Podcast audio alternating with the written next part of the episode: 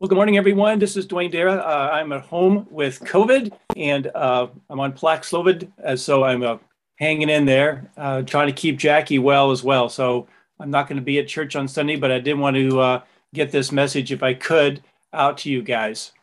Um, great to see you. Uh, I can't see you, but uh, you're here. Uh, if you were on vacation last week, we began a new series called A Better Way. Uh, I developed this series from some messages delivered by Craig Groeschel, who's the lead pastor of Life Church out in Oklahoma. So uh, like I did last week, I just want to give him credit for the overall concept, and I've included a bunch of his points uh, in this series. Uh, he hit a nerve I've been feeling a need to speak to for a while, especially in our frantic world in the D C area. Speaking of Craig Groeschel, uh, he tells a kind of a funny story. Uh, he and his wife, Amy, were on a trip to a conference a while back. Uh, they head to the hotel gym. Craig's working on his core and his arms, and Amy heads for the treadmill. When he gets finished, he looks over, and, and Amy's still working on the treadmill.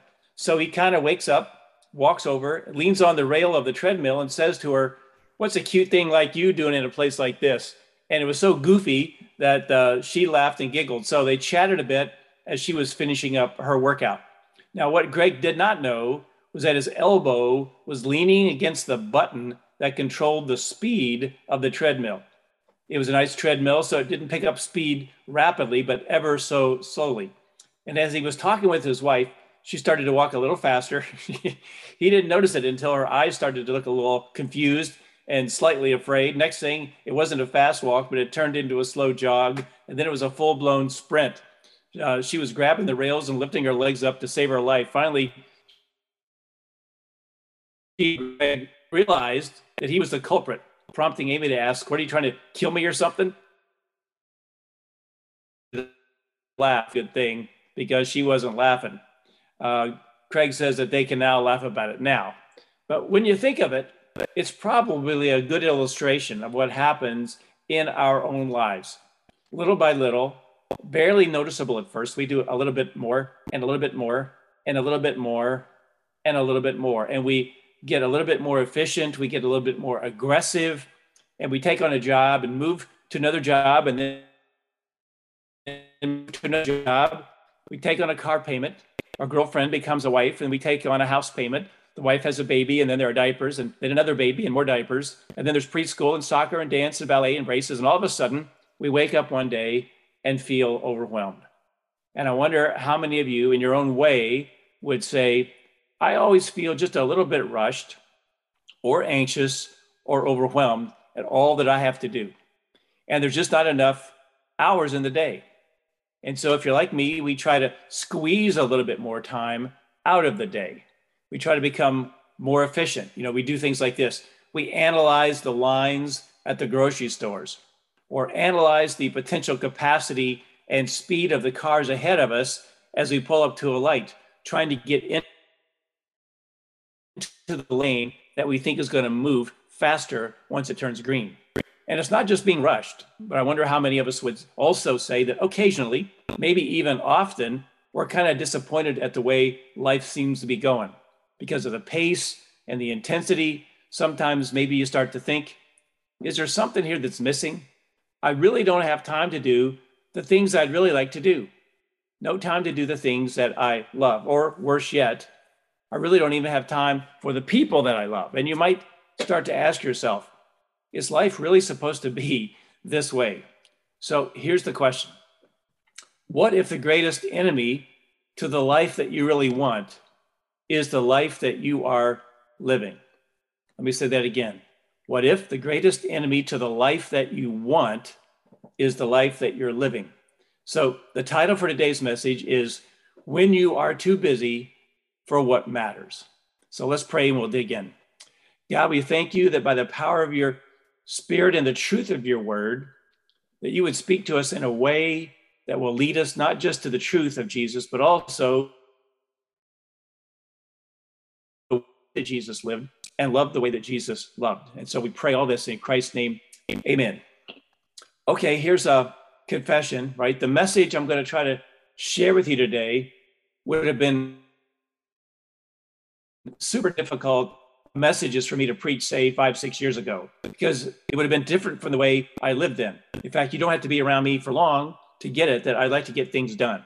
I really do. I hate not getting things done. I abhor meetings for meetings' sake. But I do love meetings where things can get done, as well as building relationships. I coined the phrase, the devil doesn't take a day off, so neither should I. But I could have, right? And especially so, since I love this job here as a pastor. It makes it easier for me to spend more time at it maybe than I should. So I shared last week how I've sought to rejigger things so that I'm more able to be present, like Jesus was wherever he went. God is Jesus on a mission. And Jesus loves being engaged in what God has for us too, right? Jesus claims being yoked together, not a burden. And so our work with God is supposed to be made easy, not a burden. Doesn't that sound kind of refreshing? Did to me. Truth be told, I've been on the prowl for keeping a work-life balance all my adult professional life. Of course, helping me out was Jackie, greatest wife ever, who was always quick to get in my face when I started to drift.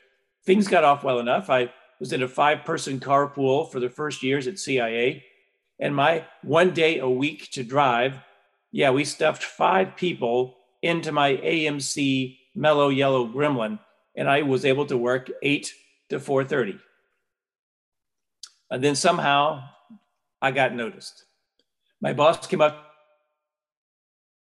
to me one day and asked me, what would you say if I told you you were being considered as a special assistant to the Associate Deputy Director for Intelligence, the A D D I, the second in command of the entire analytic arm of the agency? I said, uh, uh, am I being considered for the job as a special assistant to the A D D I? She said, yes. I said, well, okay. A few days later, she came up to me and said, uh, what would you say if I told you, excuse me, you were going to be interviewed for that job? I said, well, am I going to be interviewed for that job? She said, yes. I said, okay. Later that day, I get called up to the interview. I figured there was uh, never a chance I was getting that job, since I mentioned that I was in a five-person carpool and we only had one car and a child. And I was told, well, you're not going to be able to keep that carpool thing going anymore. We would need you in the office by six thirty a m every day and the, during the work, work, work week. I said, man, that sounds like a lot to work through. And the interview ended, and I felt pretty good about not getting that job because uh, I didn't know how it would work out at home. So I kind of breathed a sigh of relief. A few days go by. My boss comes to me and says, what would you say if I told you I'm going to be offered the job as a special assistant to the A D D I? I said, am I going to be offered the job as a special assistant to the A D D I? She said, yes. I said, well, I probably need to get thinking seriously about this. Within an hour, I get called up to the seventh floor where the bigwigs live. The A D D I me the job, and I said, could I have a couple of days to think about it? He was a bit surprised, um, but he said, sure, but don't take more than that. I go home, chat with Jackie about it. We decided the only way to make this work was to splurge and buy a car. We ended up buying a Chevy Citation so that I could take the assignment. I called the A D D I's office a couple of days later, made an appointment to see him, and tell him, I would be happy to take the job as your special assistant. He said this as he kind of paid me back. Okay, but let me think about it for a couple of days. And I'm so stupid. I'm leaving even thinking, okay, maybe I'm off the hook after all. What I didn't know was that the whole seventh floor was on the floor laughing hysterically, since I was the only person they actually interviewed, and it was a done deal that I was getting that job from the beginning. Anyway, from that job on, I was typically in the office at six thirty a m for the rest of my career. But I would uh, do all that I could to leave the office to be able to be home for dinner and evenings with the family. And I'm guessing, and I'm hoping to you, or at least many of you, are not as much of a Daffy Duck as I was, not knowing what was really going on. But I'm guessing that a lot of you are busier than you want to be or think that you should be, because we got places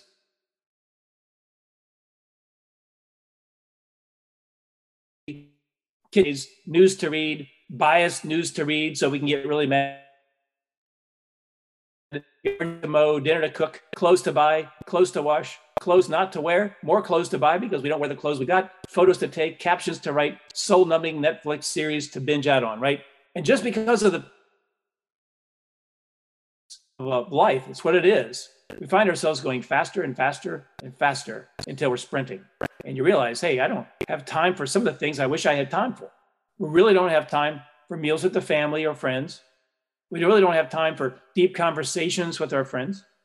We don't have time to rest or reflect or read or really enjoy intimacy with our Heavenly Father. We just don't have time. But the good, the good news is that neither does anybody else is busy. So maybe that's God's will. What if I told you that the greatest enemy to the life that you want might be the life that you're currently living? And that's why we're in a message series called A Better Way. We're not just looking at the truth of Jesus, his will, but we're also examining the way that Jesus lived and the way that Jesus loved. In fact, when you look at the Gospels and take a step back, it's pretty fascinating to think about the way that Jesus lived. He had three years of ministry, and that was it. Three years of public ministry. And in those three years, he embraced the Father's mission.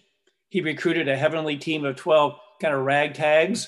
He trained them in scripture, kingdom values. He endured the hatred of the Pharisees. He resisted the temptation of the devil. He healed all sorts of sick people, loved all sorts of hurting people. He preached the word of God. He ended up fulfilling all three hundred fifty-one of the Old Testament prophecies. And never once in any of the four Gospels do we see Jesus running, jogging, fast walking, skipping, sprinting. Yeah, he was busy, but he was never rushed, it seems. He never said to his disciples, "Come on, boys, we're behind schedule. Let's pick up the pace." He never said, "Well, if Thomas is late to the meeting, we'll just start without him. If he's not packed, ready for the journey, we'll leave him behind to teach him a lesson. Hey, they need us in Capernaum. We got to get there right now." No, he was busy with important stuff, but he never seemed to be rushed on the inside. In fact, I'm going to show you a phrase from Mark's gospel, uh, Mark two fourteen. And this is a phrase you can see over and over again in other gospels. The phrase is this: "And as Jesus passed by." We see this articulated in many different ways. We see things like passing along the Sea of Galilee, a little further. Rising very early, he departed and went to a desolate place to play, place, place to pray. He went out again beside the sea. One Sabbath, he was going through the grain fields. He went up, up on the mountain. Then he went home. But back to Mark two fourteen. "As Jesus passed by, he saw Levi, the son of Alphaeus, sitting at the tax booth. And he said to him, 'Follow me.' And he arose and followed him." I was thinking about Levi, called Matthew uh, elsewhere in, in the Gospels. And it was fascinating to me.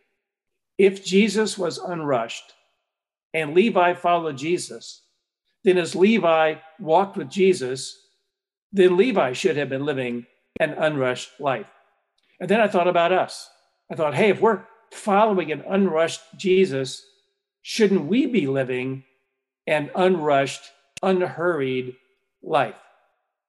But the way I live and the way most of us live, that Jesus lived. So if you find yourself kind of like Amy on the treadmill and the pace is picked up beyond what you expected or want, and you're often rushed or stressed or overwhelmed or exhausted trying to get everything done and always feeling like you're falling short, Jesus invites you to come follow him. He invites you to come follow him. And he wants to give us something many of us have not experienced in a long time: rest.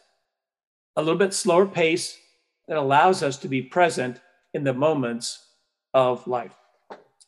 We looked last week at a passage where Jesus kind of hits that point. "Come to me, all who labor and are heavy laden, and I'll give you rest. Take my yoke upon you and from me, for I am gentle and lowly in heart, and you will find rest for your souls.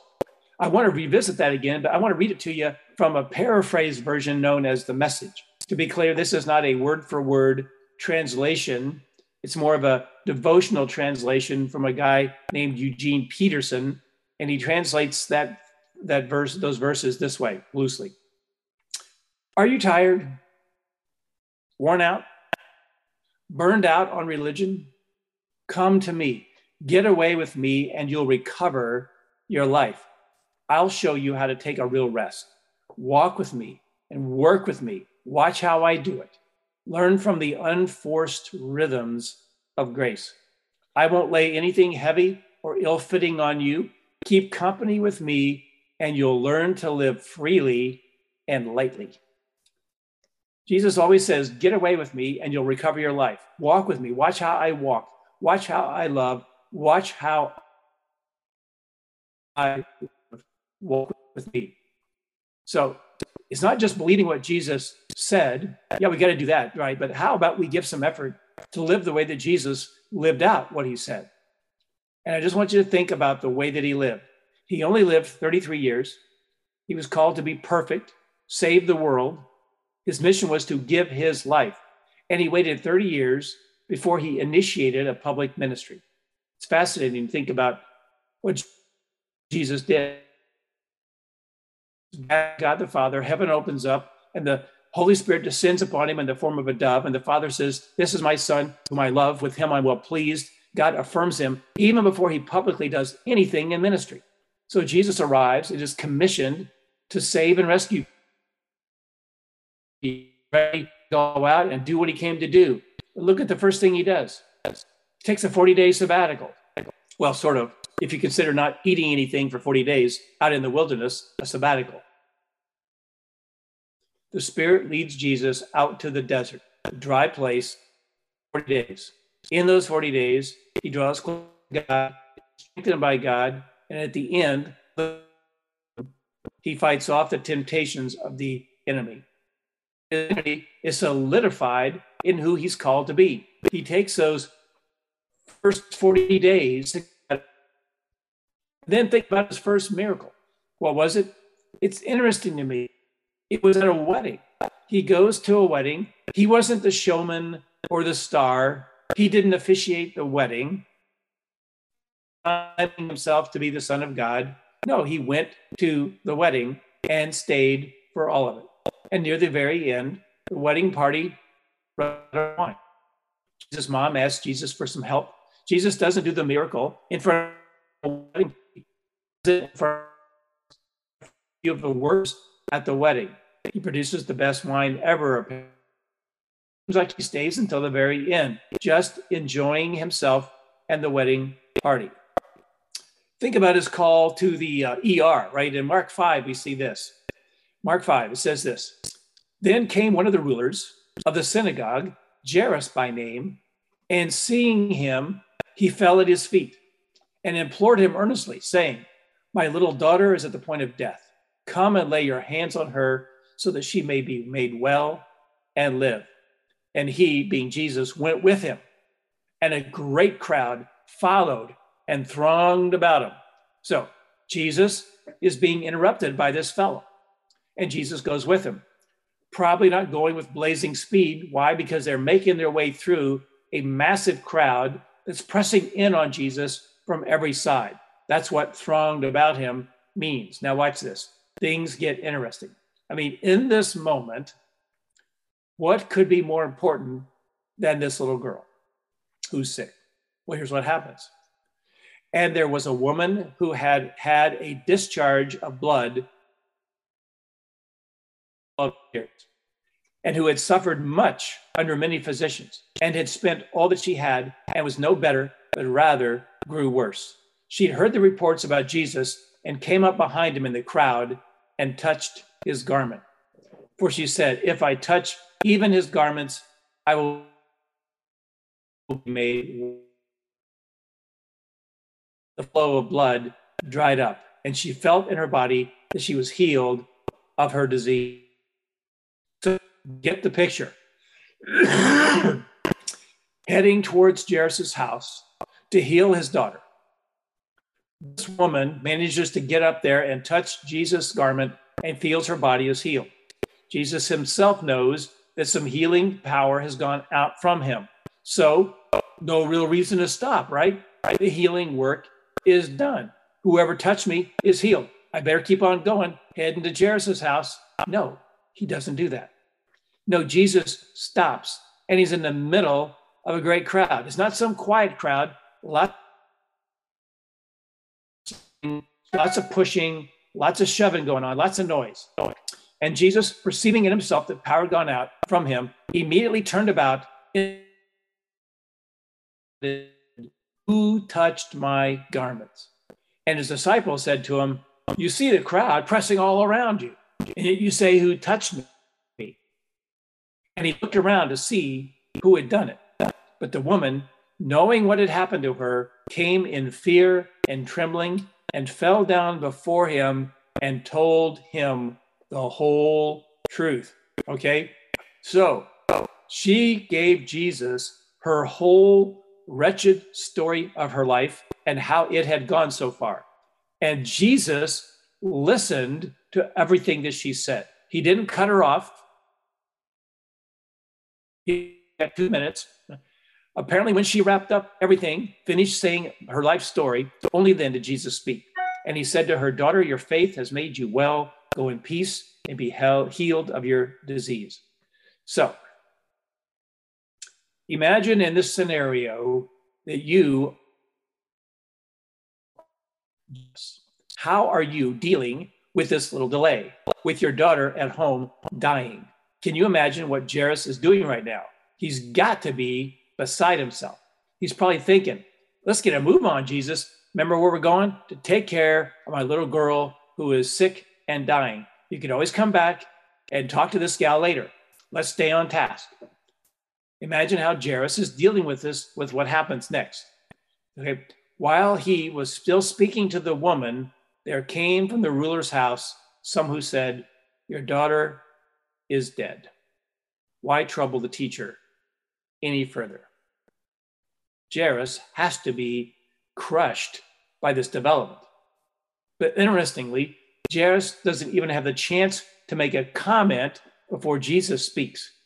But overhearing what they said, the some who came and told Jairus that his daughter's dead, Jesus said to the ruler of the synagogue, "Jairus, do not fear, only believe." And he allowed no one to follow him except Peter, James, and John, the brother of James. They came to the house of the ruler of the synagogue, and who knows how long that took them to get there.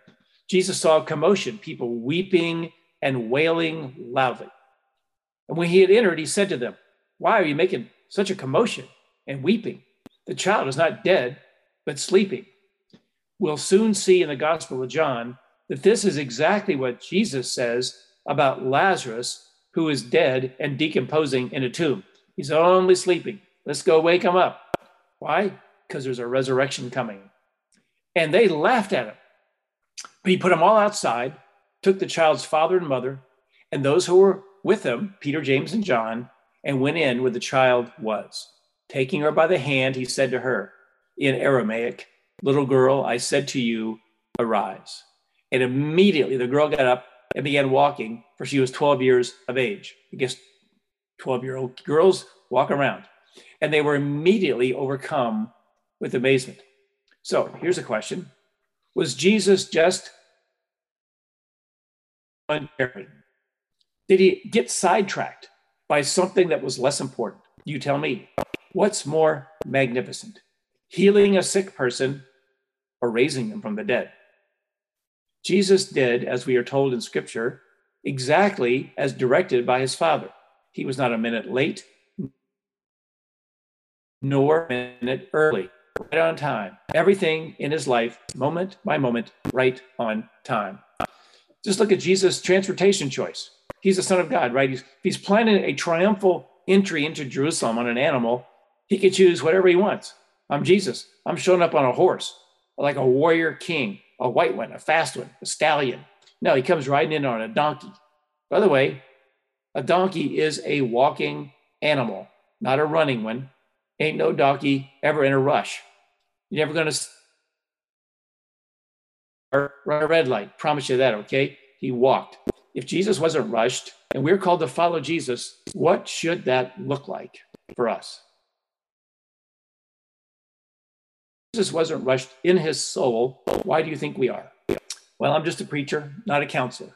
So I can't really say for sure, but here's my guess. Based on a lot of pastoral ministry, my guess is if we really simplified it, most of us are rushed over work pressure and pushing it because we're either running for something or running to something. Most of us, me, I guess, if I analyze it, I'm probably running from insignificance or running towards acceptance. I don't know what yours would be. You might be running from a past failure or something that someone said about you. You might be running from an insecurity that you're going to, you know, figure out how to overcome and prove them all wrong. Maybe you're running from a hurt or abuse, or maybe you're running to something. You've got the goals. You've got the vision. I'm going to get married. He's going to be so fine. He's going to love Jesus. We're going to get matching cross tattoos. We're going to name our kids Elijah and Mary because they're in the Bible. You know, we're going to have a dog and a cat. We'll name him Levi. We'll name the cat Judas. It's a cat, okay? All right. Okay. You're running towards success. You're running towards the image. You're running towards popularity. You're running towards fame. You're running towards being liked, right? The problem for most people in today's culture is that we're chasing a life that will still have us empty once we find it. What if the greatest enemy to the life that you actually want is the life that you're living right now? Always rushed, always pushing it. Some of you might say, Dwayne, you don't, you don't understand what real life is. I've got a full-time job. You're just a pastor. You only work on Sundays. You're not going to get it. You don't, I don't have the time. I literally can't get it all done. I can't slow down. There's just way too many moving parts. Well, here's my response to that. I had a full career, thirty-three years at C I A before this full-time gig as a pastor, in a job where lives were at stake, sometimes even my own, unless you think being seventy-five yards away from a suicide bomb in Tel Aviv is a safe place to be. Maybe I could buy into what you're saying for pastors who graduate high school, go to college, then go to seminary, then take a church job without ever having had a regular job in the real, real world. Maybe those pastors really do not know what regular church members go through in life. I personally pastors to have had such real world experience, and I did have those years at C I A. Respectfully, you must rely on. I've lived as a Christian in a very high pressure job in the real world. So I want to say to you that you have time for what you choose to have time for. You really do. You have time. You have time for what you choose to have time for. And if I can get all up in your business just a little bit, the solution is not more time. The solution is more of what. Let me repeat that. The solution is more of what matters most. And the reason why most of us don't have time for what matters most is that we are spending our lives on what matters less. And I'll prove it to you. I could take any number of different illustrations, but I've chosen three that are incredibly common: social media, T V, and video games. Okay, I know, ouch. Let's start with social media. Here's what the stats say. The average person in the United States spends seven hundred six hours a year on social media. Now, we are talking average Americans, which includes all the old people in nursing homes, hospitals, rehab centers, hospice care. It includes grandmas and grandpas who are computer and phone. It includes all the infants and babies that can't get formula right now, and their toddler, toddler siblings. It includes all the people in poorer regions of the country who do not have internet access or can't afford phones. It includes the two million incarcerated prisoners around the country. There are probably some other categories I've missed, right? But the good news is a lot of you are younger than the average, which means that your social media hours are significantly above the average. Actually, you're way above average here in Nova. Let's just go with the seven hundred and six hour average. How much time is that? maybe the best way to do it is give a give a comparison. Is usually eight hours, right? Spending seven hundred six hours on social media a year, if you divided that up into just normal work days, is approximately four and a half months of working hours that people spend on social media. Uh, yeah, you have time for what you choose to have time for. T V is a little worse. twenty-seven hundred hours a year, average, binge watching the latest version of whatever your popular shows are. How about video games? Okay, I'll pick on the guys. The average guy by the age of twenty-one has spent ten thousand hours on video games. ten thousand hours by the age of twenty-one. What could you do with ten thousand hours? Well, you could get a job at Walmart, make it fifteen bucks an hour and earn one hundred fifty thousand dollars. You could read uh, two thousand books. Uh, you could probably become a concert pianist or some other super skill in some area of interest that you have. You could get your pilot's license. You could memorize the New Testament. You could get your undergraduate and graduate degrees. Let's take it to relationships. You could probably save a struggling marriage if you devoted that much energy to the person that you're thinking about walking away from. Maybe you could reconcile a relationship with a family member that's gone bad. You could have the most intimate and delightful relationship with your children that you've ever imagined. If you just put away whatever the less important thing is that you're doing and invested your time better, you might be able to find something that you're doing that really matters. Or we can just keep on wasting our lives away on stuff that doesn't. What if the greatest enemy to the life that we want is the life that we're currently living? So, what do I do now, Dwayne? And the answer is, I don't really know. I'm working on this just like you guys. So I really don't know. What I'm not going to do, what I'm going to do is tell you this. If we don't slow down and take stock, God may make us slow down and take stock. And that's what he did for me. Through that cancer thing I had back in two thousand nineteen and twenty, and through Jackie's physical stuff in recent years, I've had to wrestle with keeping this job in perspective because there were a bunch of other things that became priorities. I've told you before that we, we take vacations, and I'd be pressing to be working every available minute I could on those vacations. A few years ago, I said, enough already. And I knocked that off. I don't get in my car and drive any place listening to music. I use that time to think, to let God talk to me. If there's someone else in the car with me, I use it to connect with that person or those people. When I was flying all over the place, I used the time on the plane to chill, to think, not to get work done. That led me back to the basics. Who's God? Who am I? What does God want from me?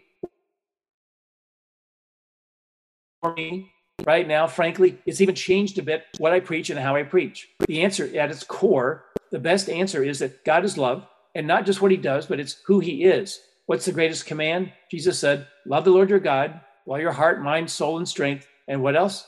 And love your neighbor as yourself. At the core of all that God calls us is to love, to be loved by him, to love him back, and to love people on behalf of that love. The challenge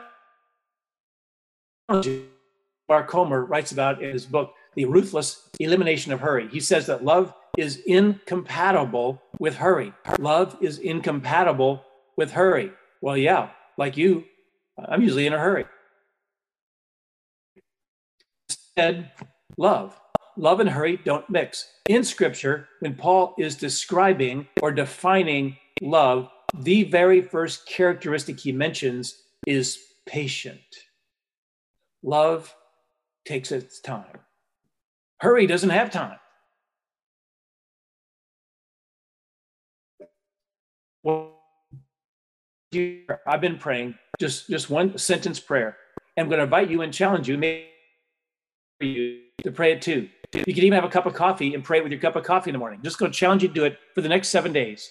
Every day for seven days, pray this, mean it, sit in it, and see what God does as you ask him to do this. The prayer is very simple. It's this.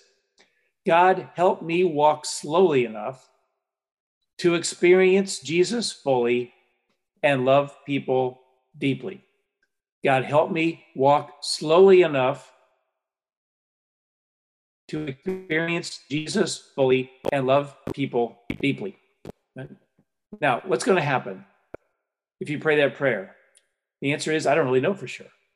But I will tell you what God's been doing in me. The first thing is he's been teaching me in the moments. I'm starting to recognize that I'm often somewhere physically, physically there mentally. And as I've been praying this prayer, I'm finding I'm more able to engage with my kids and my wife and leave my phone to the side. I'm listening to people, and oftentimes my mind might be trying to spin away, right? I'm seeing needs in the lives of people that I was often too busy to see. And I'm actually entering into the joy of hurting with people who are hurting. And there's a sense of fulfillment, yeah. Celebrating with those who celebrate and grieving with those who grieve. There's something rich about that. It's just helping me present in the moment.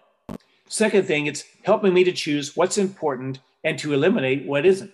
And I'm just asking God to lead my steps and help me walk slowly. I'm just more aware that picking up my phone to look at something is not nearly as important as the person who is right in front of me, helping me say no to what doesn't matter and yes to what does. Things that I tend to just end up drifting towards that really don't matter all much. Here's what you might find. Let me just say this clearly. You may say no to some good things right now in order to say yes to some better things. And just because you say no right now doesn't mean you have to say no forever. It may be no for right now, but not forever. You may like or love, I don't know, gardening or playing on the softball team or whatever, but you could be for teens. So you may have a no for now, but it's not necessarily a no forever. It's just in this season, there's something more important. But my point is that is that you and I do have time for what we choose to have time for. The solution isn't more time, it's more of what matters. And I think this prayer might help us in the moment to choose what's most important and to eliminate what's not. And most importantly to me is it's helping me to sense God's presence and recognize his voice. It's helping me see him working in places I was just too busy to notice before. He's prompting me when I'm with somebody and not just in the conversation, get on with something else, right? I got to tell you, I think Jesus wants to take us to a deeper, different level. If you walk slower with Jesus, he'll help you love him and experience him and also help you love people around you more. And if that happens, pretty much guarantee that you will start to notice that you are becoming a little bit more like the Jesus who just walked along, loving God, loving people, and being used by God in the moments. So my invitation, again, for you to just join me for seven days, pray this prayer, see what happens every day. God, help me walk slowly enough to experience Jesus fully and love people deeply.